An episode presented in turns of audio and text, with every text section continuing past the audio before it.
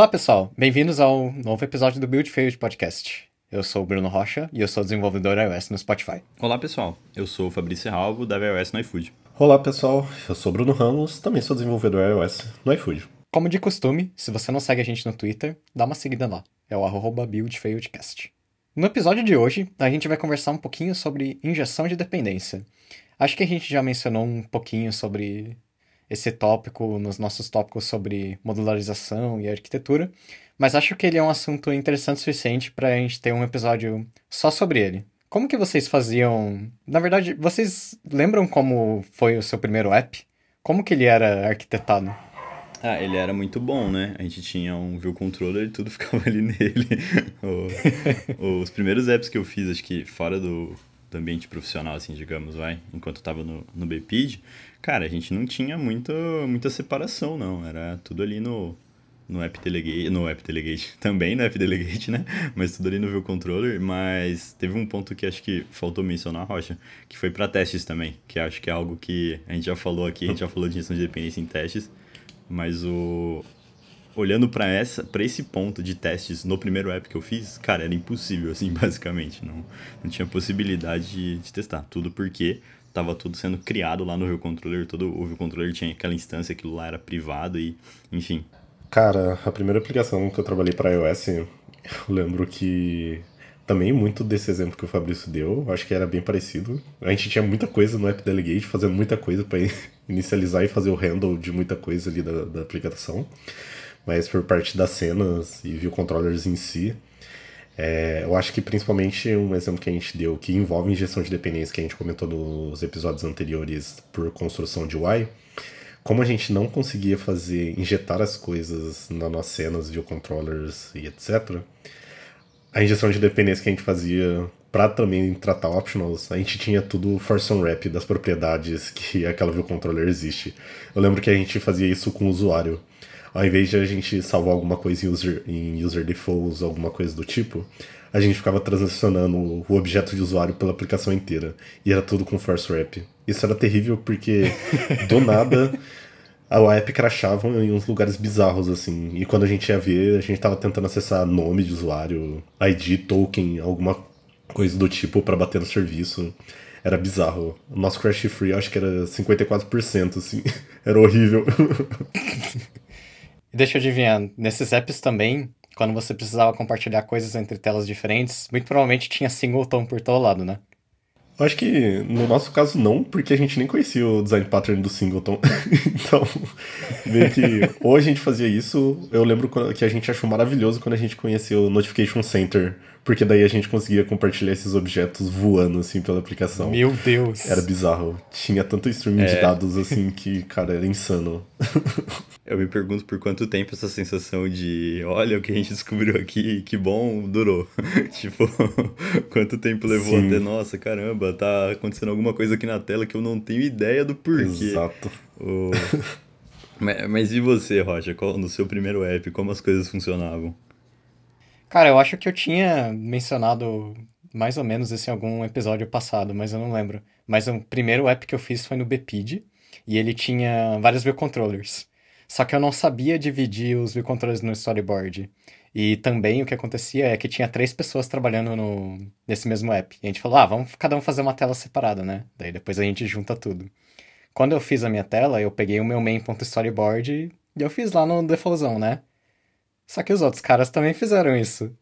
Então, quando a gente fez o merge do código, tinha três telas no mesmo storyboard. E era o mesmo viewcontroller.swift. Daí tinha um monte de if para saber qual era a tela certa para mostrar. Foi o maior desastre que, que a gente já fez. E esse foi meu primeiro app. Mas o motivo de eu ter perguntado essa questão é para introduzir um pouquinho desse tópico de como que a gente faz para separar coisas entre telas diferentes. As nossas duas empresas, eu acho que a gente faz o melhor que é possível para os nossos cenários. Mas acho que existem várias camadas de como que você pode trafegar informação pelo aplicativo que não necessariamente necessitam o que a gente faz, que é o que a gente faz porque nossas apps são muito grandes e tem uma cacetada de usuários. Então queria passar um pouquinho por esses cenários e todos os tipos de, de injeção de dependência que a gente pode ter no aplicativo para mostrar para as pessoas o que, que você pode fazer e qual cenário seguir. Então, no começo a gente falou que nesses primeiros apps, acho que tem uma chance muito alta das pessoas fazerem singleton em tudo, né? O que, que vocês acham sobre isso? Eu acho que singleton em si é bem polêmico, né? Mas quando eu tinha comentado algum episódio aí, é, da nossa playlist, eu falei que eu gostava do, do, design pattern do singleton. Eu acho que ele resolve várias coisas, principalmente quando realmente informações precisam ser compartilhadas não necessariamente, e ela pode se manter em sessão e memória e você não precisa armazenar isso local. Só que eu acho que a galera tem bem uma visão é, crítica sobre o singleton pela dificuldade principalmente de testar. Mas existe uma forma que você consegue usar singleton injetando um protocolo é, não a classe abstrata em si, em uma classe. É onde que você pode passar esse singleton através dessa, dessa injeção de dependência, desse protocolo em si, e você consegue testar normalmente aquela classe sobre aquela dependência que ela tem. Então, singleton, ele, você usando ele direto numa propriedade de uma classe, talvez ele seja bem problemático. Isso ele pode causar concorrência até de informações de teste, principalmente para ele compartilhar essas informações em memória.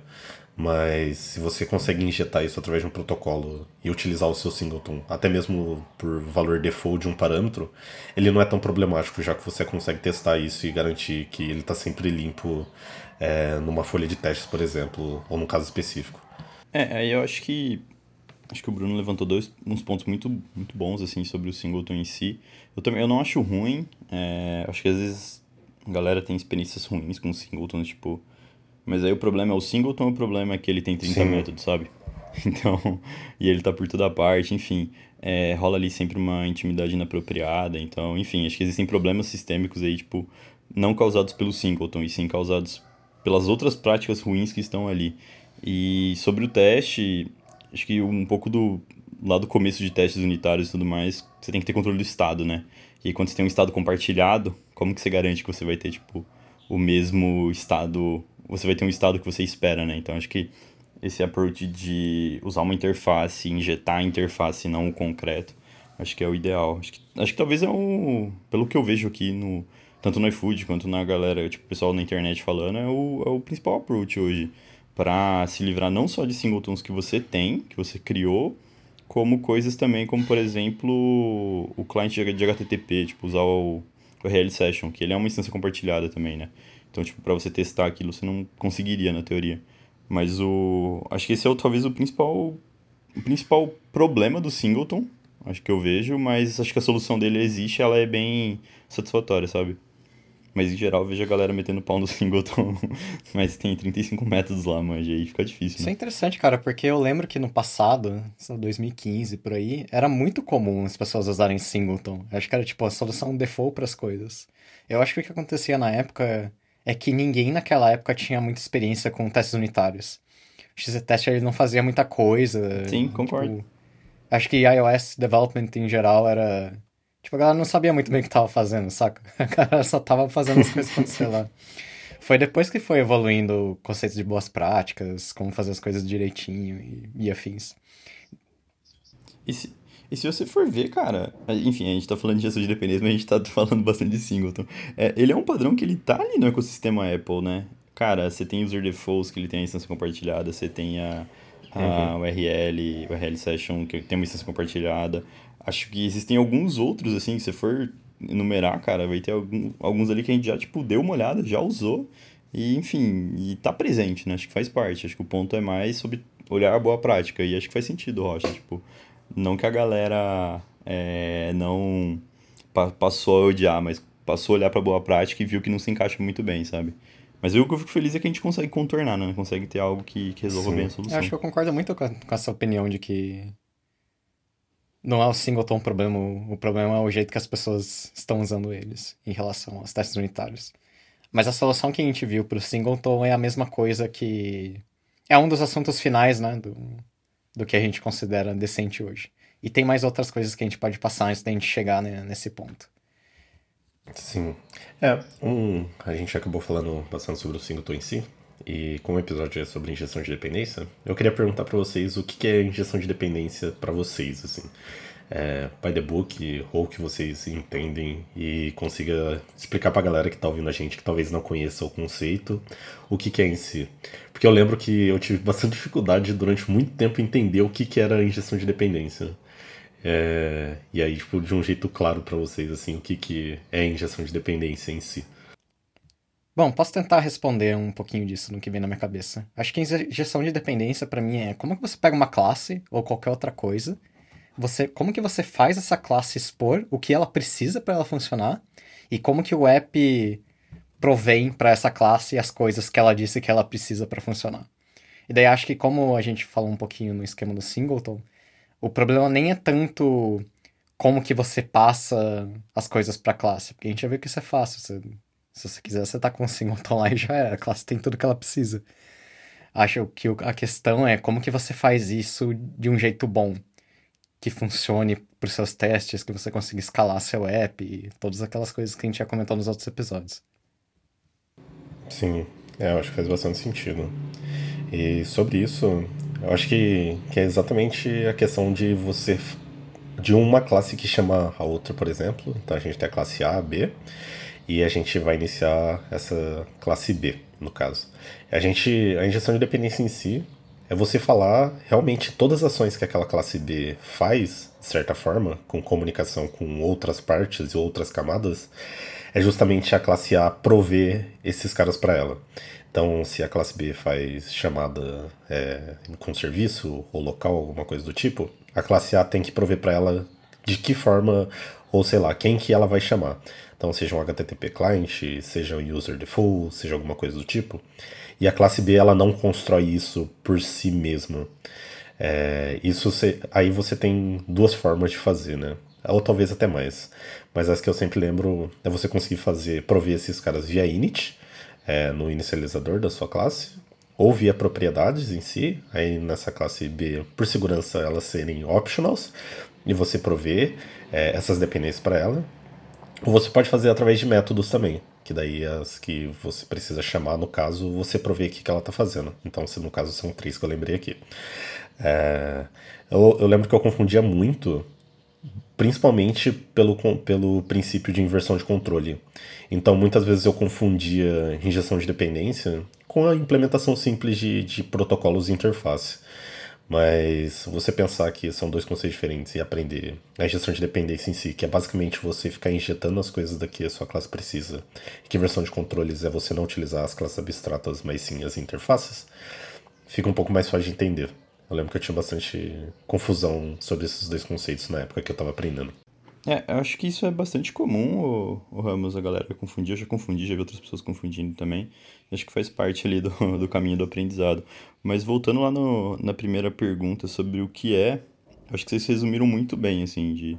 Cara, você dá o controle e tem uma coisa que eu gosto bastante, que é você torna explícito a sua dependência, né, obviamente. Mas você torna explícito ali os acoplamentos é, não necessariamente acoplar, estou acoplando com um array, por exemplo, que tem foundation, mas sim é, subsistemas que existem fora dali da sua classe, do seu escopo, que vão fazer parte do que você tem. Então, a nível de leitura mesmo, é muito melhor você ler uma classe e entender o que ela recebe, seja por init ou seja por métodos específicos, que eu já não gosto muito, ou por properties também não gosto muito, prefiro ali no init, pela questão da legibilidade, mas é muito melhor você ler algo assim do que você estar tá no meio de um método específico, enfim, debugando alguma coisa e encontrar ali, nossa, aqui eu crio um manager, aqui, aqui eu acesso alguma, algum, algum cara, aqui eu pego um helper, por exemplo, que acontece.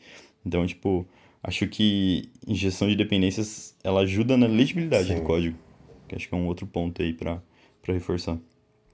É, sobre esse ponto em si da. Não só a legibilidade, né? Mas eu acho que você passar ele via init é uma das formas seguras de você não ter optionals é, de dependência dentro da sua classe. Que daí ele vai resultar em vários outros códigos boilerplates ou ter, você ter que lidar com, com handle de classes não inicializadas, inicializadas e etc. Eu acho que é um assunto também que está tá bem relacionado quando a gente fala Swift injeção de dependência, barra optionals. Porque se você inicia suas dependências via init, você, na maioria dos casos, você não precisa que ela seja optional. Assim, dessa forma, você não precisa ficar tratando esses caras na hora que você for usar. Então você consegue fazer isso via init de uma forma melhor e segura. Porque ao invés de você, se você usa properties, por exemplo, se, se você não recebe isso no inicializador da sua classe, você tem que falar que ou ele é, for, é force unwrapped, né? Que você vai garantir que ele sempre tem valor. E eu não recomendaria você fazer isso em alguns casos, ou na maioria deles. Ou você tem que deixar ele optionals. E aí cai no, no cenário que eu falei anteriormente. É. Eu gosto dessa ideia de evitar optionals quando eles não deveriam, sabe? Você evita uma série de cenários inconsistentes, assim. Então acho que sempre que você puder evitar, se você puder deixar claro que aquele valor realmente vai existir, perfeito. Acho que você acaba evitando muita coisa. É, injeção por init eu acho que é o melhor cenário possível que você pode ter para um app entre pequeno e médio. Para apps grandes como, como os nossos, a gente tem um step a mais que, que a gente vai conversar depois. Mas acho que para esses projetos menores, injeção por init foi, acho que a melhor coisa que a gente usava. Eu lembro que o pessoal tentava usar frameworks na época, tipo Swing Inject, mas cara, eu sempre achei muito desnecessário essas coisas para um projeto pequeno. Em projetos grandes tem, tem outro rolê. Mas para projetos pequenos, cara, passa tudo por init e, e faz com que os parâmetros desse init sejam protocolos para você poder testar. Daí você não precisa dos parâmetros de verdade para conseguir escrever seus testes. Você pode escrever mocks, doubles. E aquilo tudo fica mais controlado e, e contido. Você comentou, Rocha, sobre é, usar frameworks para isso, e eu acho que se a gente fosse um podcast de Android, talvez a gente estaria falando de outras coisas e mais nesse nível, né? Porque eles têm bastante, acho que eles usam muito. Eu vejo usarem muitos frameworks para isso, para injeção de dependência em si. Não fica explícito necessariamente que eles estão é, recebendo algo ali no construtor, porque eu nunca entendi direito, assim, nunca entendi muito bem como funciona, mas eu sei que eles não ficam escrevendo é, os métodos de, de criação na mão. É, você comentou sobre frameworks em si. Eu já vi algumas iniciativas que o Uber tem um framework para isso, eu não sei muito bem qual é o nome, mas eu queria saber se vocês têm alguma experiência com isso. Eu, particularmente, nunca, nunca tentei. É, a única experiência que eu tenho é fora do Swift. Então, eu trabalhava com C Sharp a gente utilizava um framework para injetar as coisas não precisava ficar explicitando a instância e etc. E no Android, quando eu já dei uma mexida, inclusive no iFood, há uns 5 meses atrás, eu estava dando uma ajuda numa demanda de Android. Aí eu utilizei o Dagger lá, que é o que, que a gente utiliza no projeto. É, mas para Swift em si, eu acho que desde quando eu comecei a codar para iOS, no começo eu não usava tanto gestão de dependência, e depois comecei a usar, eu nunca consegui enxergar muita vantagem em usar um framework para fazer isso. Eu acho que explicitar isso para mim é muito Swiftly, assim. Eu não, não, não gosto, na verdade, tipo, de tentar usar algum framework em si. Isso também porque lib que mexe com arquitetura e etc. cria uma, uma dependência muito grande e eu não sou muito a favor disso também. Mas aí é mais opinião própria. É, eu não sei dizer por que, que no Android o, o Dagger e afins são, tipo, o padrão mesmo. Ao invés de ser igual ao Swift, em que o, o padrão é meio que você fazer as coisas por init e os frameworks é só se você estiver fazendo alguma coisa muito avançada. Eu não sei por que, que no Android o padrão é você injetar as coisas desse jeito. Mas eu posso tentar dar um chute. No iOS, se você injeta as coisas por init, logo logo você vai ver que isso não escala. Então por isso que eu disse que isso só funciona para projetos pequenos e médios. Se você tiver quatro telas, uma tela A, uma tela B, uma tela C e uma tela D, a tela A precisa de uma cacetada de coisas, a tela B precisa de uma cacetada de coisas, a tela C precisa de uma cacetada de coisas e a tela D precisa de uma cacetada de coisas, cara, você vai ver que o init da tela C ali, que é a última da D, vai ter tipo 60 parâmetros. E se eu testar aquilo vai ser uma desgraça. E nem sempre os parâmetros têm a ver com a classe em si. Às vezes você está colocando um parâmetro ali só porque tem alguma coisa mais para frente que ela precisa passar para frente. Mas é que ela, ela em si não vai usar para nada. Mas ela precisa reter aquilo porque ela está injetando aquilo na próxima classe. Então isso não escala. Aí o que as empresas fazem é um step acima disso. O que a gente faz aqui no Spotify e o que acho que tem no, no iFood também da mesma forma é que dentro da feature em si, você faz as coisas por injeção de init, do mesmo jeito que a gente sempre fez. A gente testa com protocolos e afins, tudo bonitinho. Mas se você estiver passando coisas de uma feature para outra feature, você não passa por init, você injeta em runtime. Porque daí você não, não cria esse laço de uma feature para outra. E tem, tem benefícios de build time também que a gente, que a gente pode falar.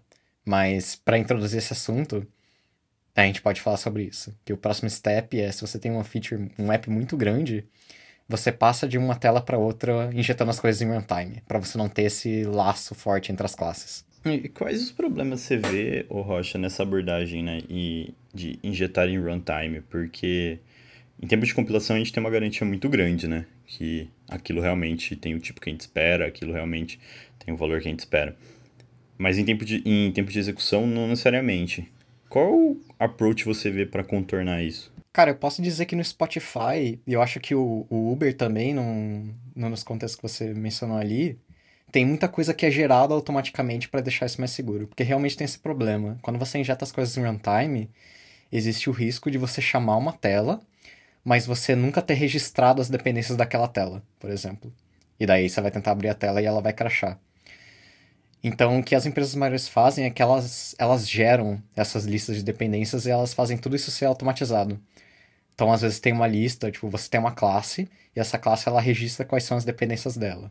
Você vai testar o seu código, o seu código vai funcionar porque você registrou tudo certinho. Quando você gerar o app por inteiro, tem um script que pega essas dependências e ele gera todo o código para registrar as dependências, fala quais são as classes e, e tudo mais. Então, é, as coisas elas nunca começam a ser type safe, mas você garante porque você automatiza o processo de fazer toda essa configuração. Eu acho que é exatamente o que o Dagger faz, né? acho que ele faz exatamente isso. Mas eu não tenho muita certeza. Porque tem um step ali que você coloca é, num, num step de build, que daí ele fica responsável por gerar esse código e registrar todas as dependências que a, que a classe tem.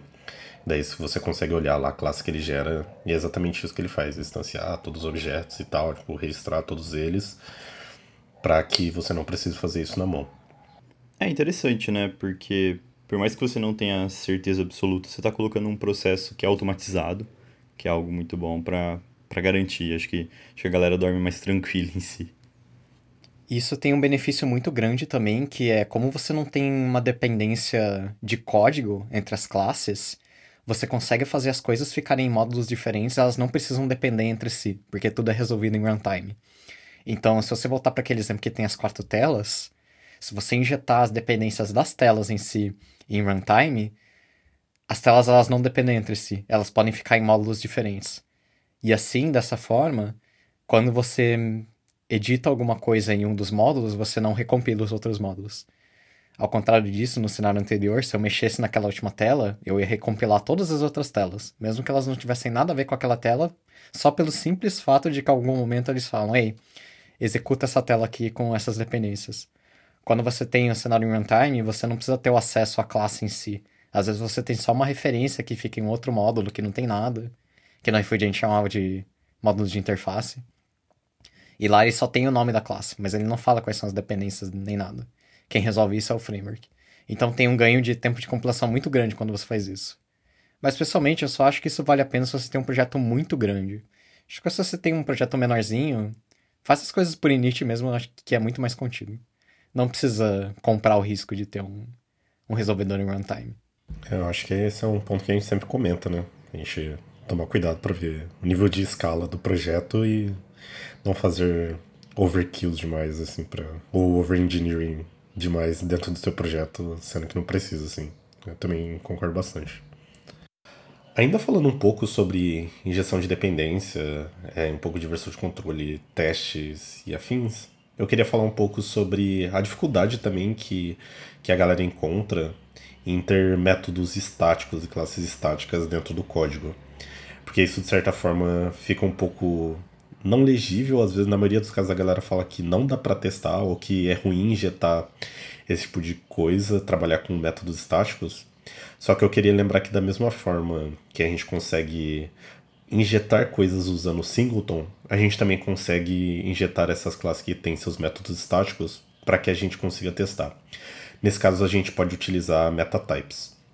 Então, no caso, se você tiver um protocolo que, que você utiliza nessa classe estática e que seu protocolo também tem o seu método estático ali, você consegue utilizar o tipo ali do, do seu protocolo em si, que seria quando você tem o seu protocolo.type, e no caso da sua classe, quando você injetar isso, você manda como se fosse a instância dela, mas que na verdade ela não é instanciada por utilizar os seus métodos estáticos. Então você manda. A, eu não sei ao certo se é a referência que você manda ou se no final das contas isso é uma instância, mas você manda o ponto self da sua classe e lá dentro do, de quem utiliza esse protocolo no caso, você consegue utilizar ele como se fosse uma instância de uma classe normal.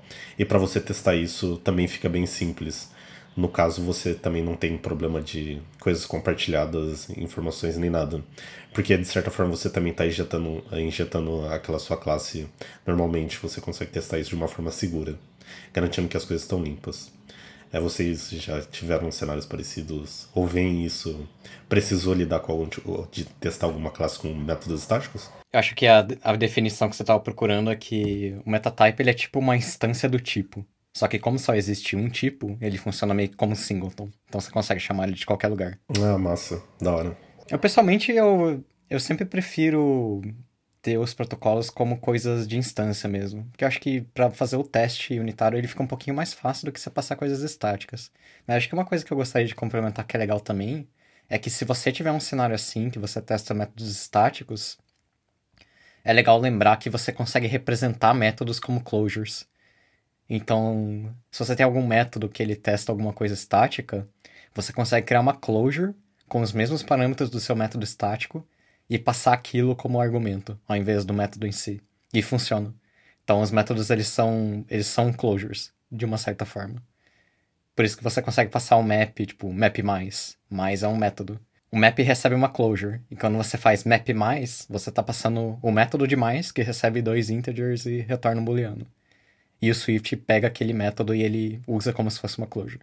Então, é o mesmo propósito. Interessante. Show de bola. O... Acho que a gente está para encerrar já. Eu só queria comentar uma coisa que é relativamente nova, que talvez mude um pouco como a gente injeta algumas coisas. E eu não sei se vocês já chegaram a testar, mas são os property wrappers. Então, acho que foi. Eu não lembro qual foi o Swift exatamente, acho que foi o 5.2 que trouxe isso mas quando você dá uma olhada nos exemplos que o pessoal traz e possibilidades, é, lá tem o ponto sobre a injeção de dependências. Você conseguir injetar algo, porque você consegue, né, de certa forma, empacotar algo ali e ter uma lógica, enfim, encapsular algumas coisas e reutilizar por aí. Vocês já chegaram a dar uma olhada nisso? Vocês veem com bons olhos? É assim que funciona aqui no, no Spotify, se você tem uma feature escrita em Swift. Um, um adendo primeiro, eu falei map mais, mas na verdade é o Redux que o pessoal faz isso. Redux zero mais. Mas em questão aos Puppet Wrappers, é, é assim que funciona. A gente tem um sistema de injeção de dependência, que é o Framework, e aqui dentro ele tem ele tem só uns property wrappers para ajudar, porque normalmente o que você faz é você instancia a classe e daí você fala, classe, carregue todas as minhas dependências. E ao invés disso, você declara suas dependências com o property wrapper e daí ele faz isso sozinho por trás. Então fica mais limpo o código, fica mais legível. Apesar de no fundo ser a mesma coisa. Sim, é bem interessante. Eu acho que foi no Swift 5.1, Fabrício, você comentou do 5.2, mas foi no 5.1. É, eu lembro que eu acho que os, uns exemplos que eu vi foi até na talk que o Fabrício deu na, no Coco Heads de uma edição de Campinas. E me lembrou muito sobre os rappers que a gente já tinha em C Sharp há muito tempo atrás, é, que são as notações, e no Java também a gente tem bastante. Eu lembro que no começo eu via isso, eu não sabia, não tinha noção do que estava acontecendo. Mas que eu colocasse uma anotação ali, principalmente, eu lembro que a gente usava bastante para fazer serialização de objeto. Cara, eu não tinha noção do porquê que eu estava colocando aquele arroba, mas eu sei que funcionava. As coisas são muito mágicas quando você utiliza property wrappers, assim, é bem legal, muito massa. Só que em exemplos de produção, assim, eu nunca cheguei a usar. Mas parece muito interessante e resolve muita coisa. Bom, e que dicas vocês passarem para as pessoas que querem ler mais sobre as coisas que a gente falou? Talvez singletons, inits e injeção por runtime. É, acho que olhando mais para a questão de testes, tem um vídeo que a gente até comentou aqui, acho que no episódio de testes em específico, que é o Engineering for Testability. Ele, nele, os engenheiros falam sobre injetar coisas. Então, acho que se não está muito claro, se você está testando, enfim, talvez seja um bom, um bom caminho e é bem interessante. Esse vídeo ele é, ele é muito bom e essa é uma das partes que, que eu gosto de destacar desse vídeo. Então, acho que essa seria a minha dica, assim. Uhum. É, um... Sobre essa talk aí da WWDC é muito boa, de fato. Recomendo bastante a galera assistir. É, tem um canal que na época eu assistia bastante, agora deu uma parada de assistir, mas tem um vídeo muito bom que é o canal do Quilo Louco. É, ele tem uma série sobre design patterns e ele fala sobre envolvendo alguns patterns, ele fala de injeção de dependência. E o vídeo dele ele mostra as diferenças de injeção de dependência. Ele fala sobre o singleton, as boas práticas de usar singleton com injeção de dependência. Fala também sobre os motivos do porquê que a galera não gosta e os cenários se dão ruim. Eu lembro que o vídeo dele me abriu muita cabeça, assim, do que, que de fato era injeção de dependência. Porque, como é conceitual e você pode fazer isso de várias formas, eu acho que você tentar é um pouco mais complexo de entender e confundir os conceitos em si. Mas você pensa, quando você entender que a injeção de dependência é uma coisa muito mais simples do que você acha, é, é mais de, de compreender, assim, separar os conceitos que eu tinha comentado anteriormente. Mas essa fica a minha, né, minha dica de um vídeo para assistir. Acho que uma dica principal que eu passaria é ficar mais familiar com o conceito de protocolos, se você ainda não tiver feito isso. Então, se você não testa muito, dá uma olhada em como que os protocolos ajudam a fazer testes e como que as pessoas usam os protocolos para fazerem testes muito bons. Porque no fundo, se você, consegue, se você consegue testar as coisas é porque você tem uma injeção de dependências muito boa. Então ver como as pessoas fazem isso também vai ajudar a abrir a cabeça muito sobre como as coisas são injetadas por dependência. Em questão de injeção por runtime, não tem muita saída além de fazer um framework ou usar um framework que já existe. Acho que eu não posso falar muito sobre o que usam dentro do Spotify, até porque é interno. Mas um que é aberto, que é o que o pessoal do iFood está usando, se chama Router Service, que foi a gente que fez lá dentro. E ele é exatamente as coisas que a gente falou. E tem até um artigo explicando como ele funciona, quais são os benefícios e tudo mais. Acho que é uma boa porta de entrada para esse tipo de framework. A gente vai pôr os links na descrição. E é isso, galera. A gente chegou ao final de mais um episódio. Se você não segue a gente no Twitter, o nosso usuário é buildfeildocast. E é isso, continue compartilhando com seus amiguinhos. E é isso aí. Valeu, galera. Tchau, tchau. Valeu, galera. Tchau, tchau. Valeu, pessoal.